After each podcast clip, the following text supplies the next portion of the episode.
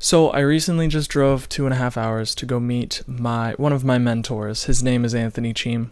I've done a podcast with him on Spotify. We have so many episodes, over 100, maybe 120 or something like that. And this man has figured it out. Not completely, obviously. Who who has completely figured it out? But what I want to figure out, this man has figured out. And I admire him so much and it was so nice to uh like I actually did it twice this month, I think. Maybe actually it was last month. Anyways, in the last two months, I visited him twice and we had these long conversations and I had a lot to reflect on. And what I realize now, I realize so many things and I don't even know where to begin to be honest with this video. I've I have no idea, but I'm I I I'm realizing how much all of this content, the spiritual stuff and the psychological stuff and like the books I've been reading, the podcasts I've been listening to, all the material that I've been learning from, um, a lot of it is uh, dangerous in the sense that it doesn't necessarily, it's not talking to me directly. You know, this book doesn't know who I am. It's just talking to the open air, and anybody who catches the information will assimilate it themselves. And I realized that by talking with this person in person, talking to this guy, um, asking personal questions about how to, you know, figure myself out, I realized, wow, okay,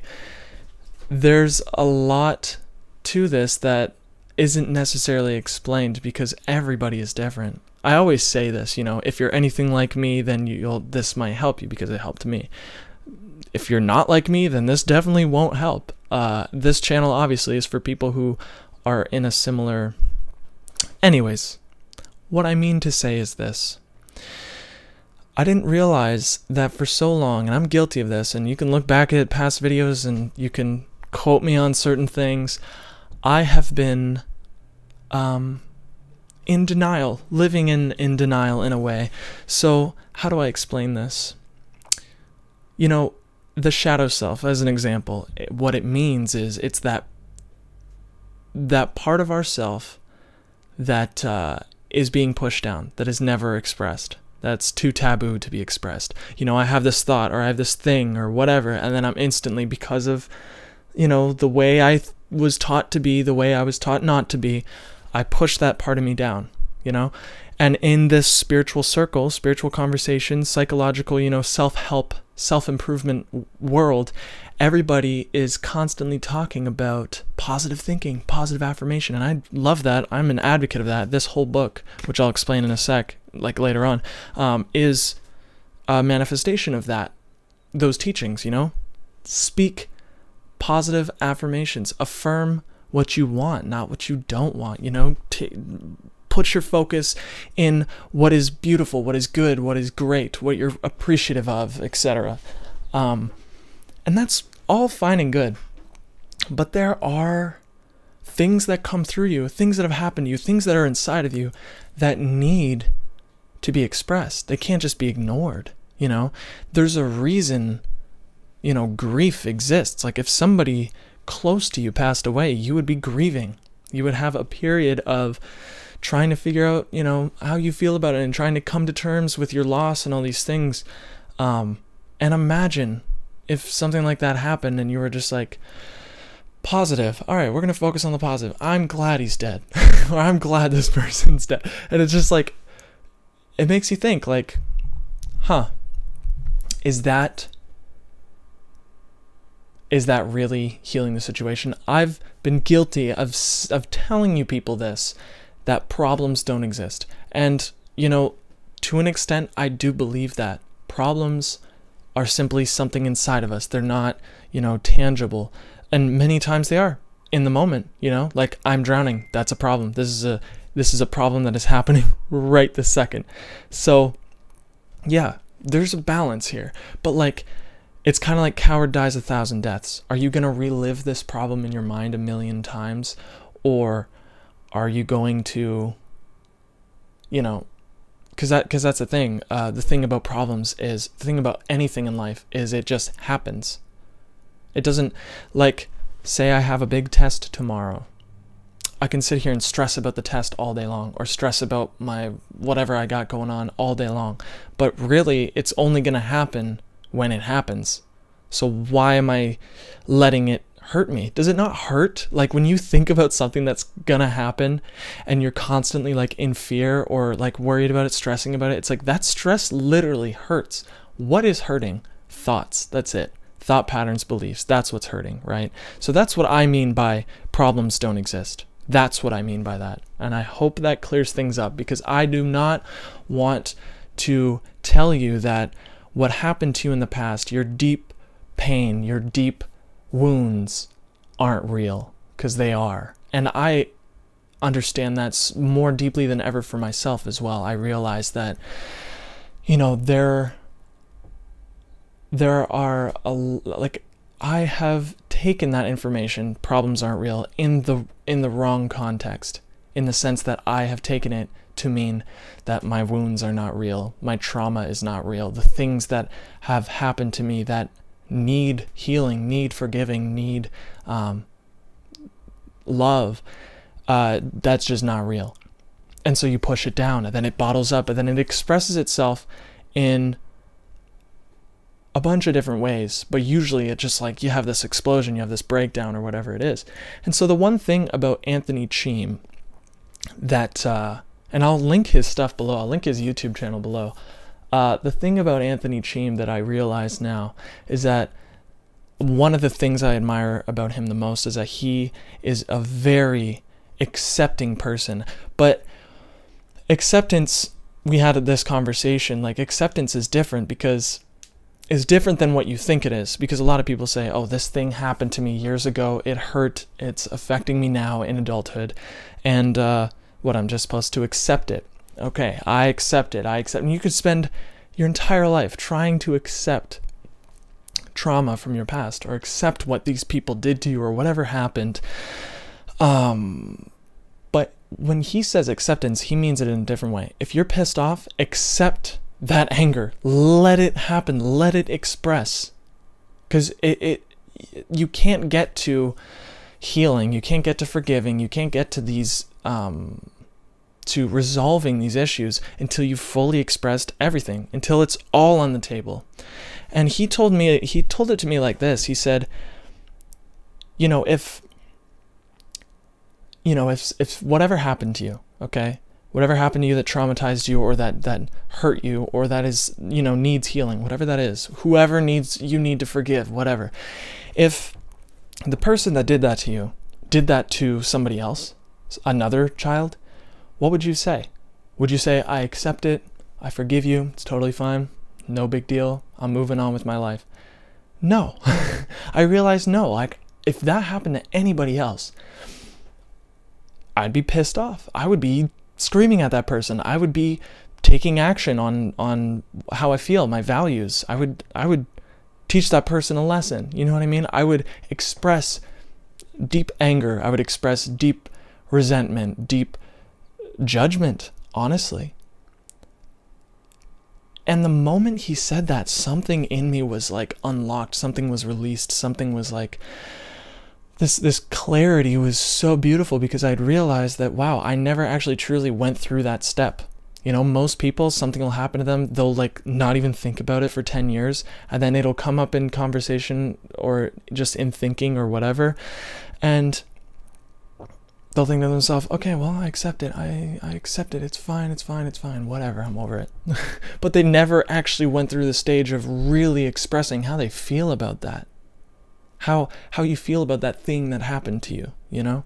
And it's this kind of healing that I'm really interested in because it, uh, these traumas, these hurts, these uh, unresolved issues within, unresolved wounds, they I mean, I, I believe that they're they are the source of all suffering in my life of all negative patterns of all addiction of all everything that you know it's because i haven't gone in and done the work the real like and it's not even work it's like freeing. It's amazing to you know express how you feel. Um i was listening to louise hay. Some uh, it's an audiobook i really like on youtube. It's called how to heal your life. And you know, I don't agree with everything that's in that book, but one thing that I really, really liked was that she would get her clients to just scream at a pillow, you know? And I know that sounds so cheesy, like pretend this pillow is your father. Now scream at the pillow.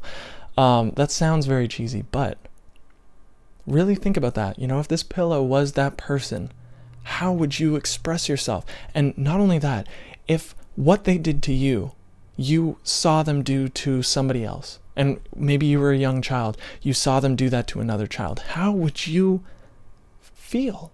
Because it's weird. We're we're very quick to like, oh, it happened to me. Yeah, whatever. But if it happens to anybody else, mm-mm. You know, we're, we're very quick to just like let it slide when it's us. But when we see somebody else being hurt, that's when we get in defense mode. That's when we get in like uh, caretaker mode or whatever. Um, and so yeah, these things I notice about myself. Why why do I let it slide because it's me? Oh, because uh, you know, before my whole attitude was I want to feel good. So why would I even why would I even go there? I don't want to go there because I want to feel good. But again, that's you pushing things down. That's you um, not truly healing. So, anyways, that was one of the biggest lessons I learned from him. And it is a process, but when I see the way he is, you know, like he he gets up at 3:30 a.m. He's doing his meditation. He's uh, doing his exercise. He's you know doing stuff for his family. He's doing his incantation, affirmation sort of stuff. He's programming his mind, and he has this like five minute long affirmation that is crazy that he wrote, and it's like every descriptive word in the English dictionary to describe his intention for life, what he wants to be, how he wants to show up in that day, you know? And he does it all before he's ready for work and then he goes and he does what he needs to do. He's a life coach so he goes and coaches people. And when i see that and someone who's just so focused so logical something will come up. Sadness uh, despair worry fear doubt whatever it is it will come up. It does for every single human being but it does not it does not shake up his whole world like it does most people like me. Like it it, it for him He's good at centering himself and staying on task and meeting that fear and that doubt with a equal positive energetic force. Like he is definitely good at that. And that's that resonates with me. I don't know if that resonates with you but that type of um, ability that type of power that type of uh, focus that type of knowledge that type of awareness that much clarity that much um, you know on the pathness is amazing. That's what I aspire for. So, talking to him, I realized like this did not happen overnight. This is a a long time coming. Like he has been working. Not I say work. It's not really. He's just been focused. He's made the sacrifices necessary. He's done what he needed to do. He put in the years of work, the years of self care, and now he's at the at the point where it's just like this train has left the station and it is not stopping anytime soon, you know, and I love that so much.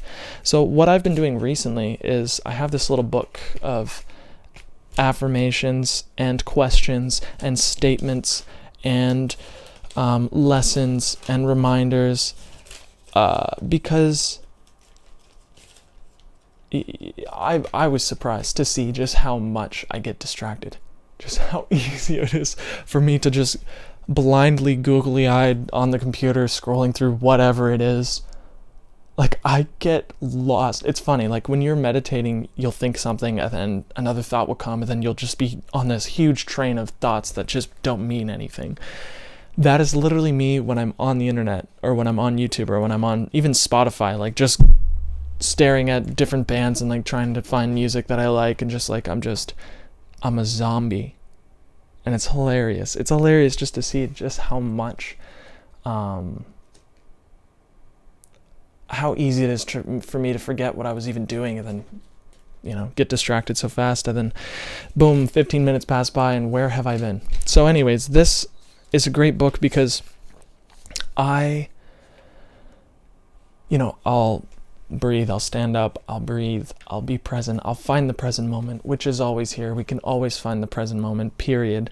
There is no, there's never not a present moment. So find the present moment wherever it is for you, which usually is pretty easy to find.